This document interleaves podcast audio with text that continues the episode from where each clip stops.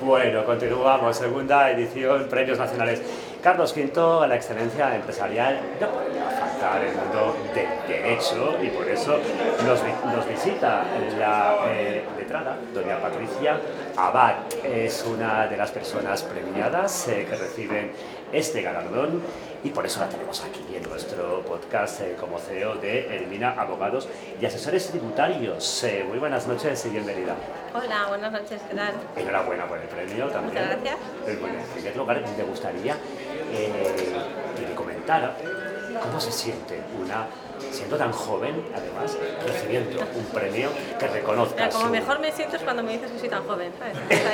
con esto ya me vale. Ya, ese es el mejor premio, ¿no? el mejor premio, ya me has ganado. Ya. Y, aparte, de eso, ¿qué significa para usted recibir un? Bueno, pues yo creo que al final, o sea, primero es independiente ¿no? de la edad de las personas, el poder, bueno, no el poder, sino el tener espíritu emprendedor. No, o sea, no significa que a los 30, a los 40, a los 50, 60 puedas tener más o menos espíritu emprendedor. Yo creo que eso va un poco impregnado en la propia persona y también un poco por la trayectoria vital, por las inquietudes, por las circunstancias que también ayudan y bueno, por la suerte que puedas tener eh, en la vida. Pero me siento pues muy afortunada.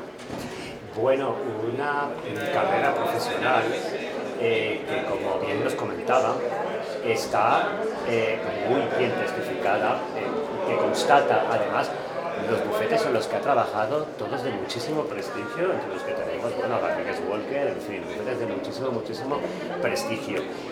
¿Cómo se produce ese paso a decir, bueno, pues ahora quiero actuar por mi cuenta, ahora cuál es el momento en el que uno ya siente que tiene todo ese aprendizaje necesario acumulado? Pues yo creo que no es un momento concreto, yo creo que no es la, el momento concreto en la vida de una persona cuando dices ahora es cuando realmente quiero emprender una trayectoria empresarial, sino que muchas veces Nunca es el momento mejor, nunca hay un momento mejor para emprender una trayectoria empresarial, porque siempre hay un montón de condicionantes que puede hacer que, no, que termines no haciéndolo. Entonces, bueno, pues las circunstancias de la vida que te llevan en un momento determinado a, bueno, pues a, emprender, quizá es más fácil eh, intentar emprender cuando no tienes mucha mochila, cuando no tienes muchas responsabilidades, bien porque quizá es en un momento temprano o bien porque es en un momento tardío, pero en cualquier caso cuando tienes poca, bueno, poca mochila, o no, no sé, en cualquier caso no, no hay un momento mejor para emprender que otro. Y el momento en el que decidí yo hacer esto eh, fue un momento en el que sabía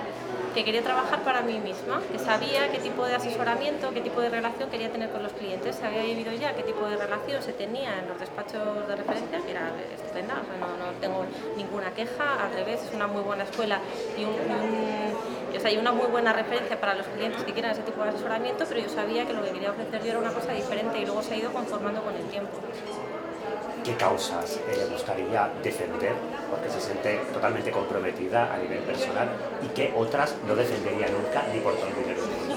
A mí esto es una cosa, no sé si es muy, ¿no? pero estándar, pero yo siempre lo digo porque es cierto. O sea, yo al final yo soy abogada fiscalista. A mí el conflicto personal no me gusta nada.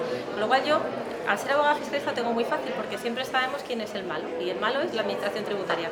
Sea lo que, sea lo que fuera, pase lo que pase, haya hecho lo que haya hecho mi cliente, es el bueno. Así que siempre defiendo a los clientes que tienen algún conflicto con la administración tributaria porque sabemos quién es el malo de la película. Es que además eso es luchar como contra el dragón, ¿no? Es decir, efectivamente, cualquiera, cualquiera, empatiza es intentar buscar al dragón el punto débil, ¿no? Para intentar meterle ahí, el, por lo menos que le pique. Patricia, muchísimas gracias por habernos acompañado en este podcast. Disfrute de esta noche, disfrute sobre todo de su galardón. Esperamos verla muy pronto, por lo menos aquí en nuestro pequeño podcast. Gracias y enhorabuena. muchas gracias.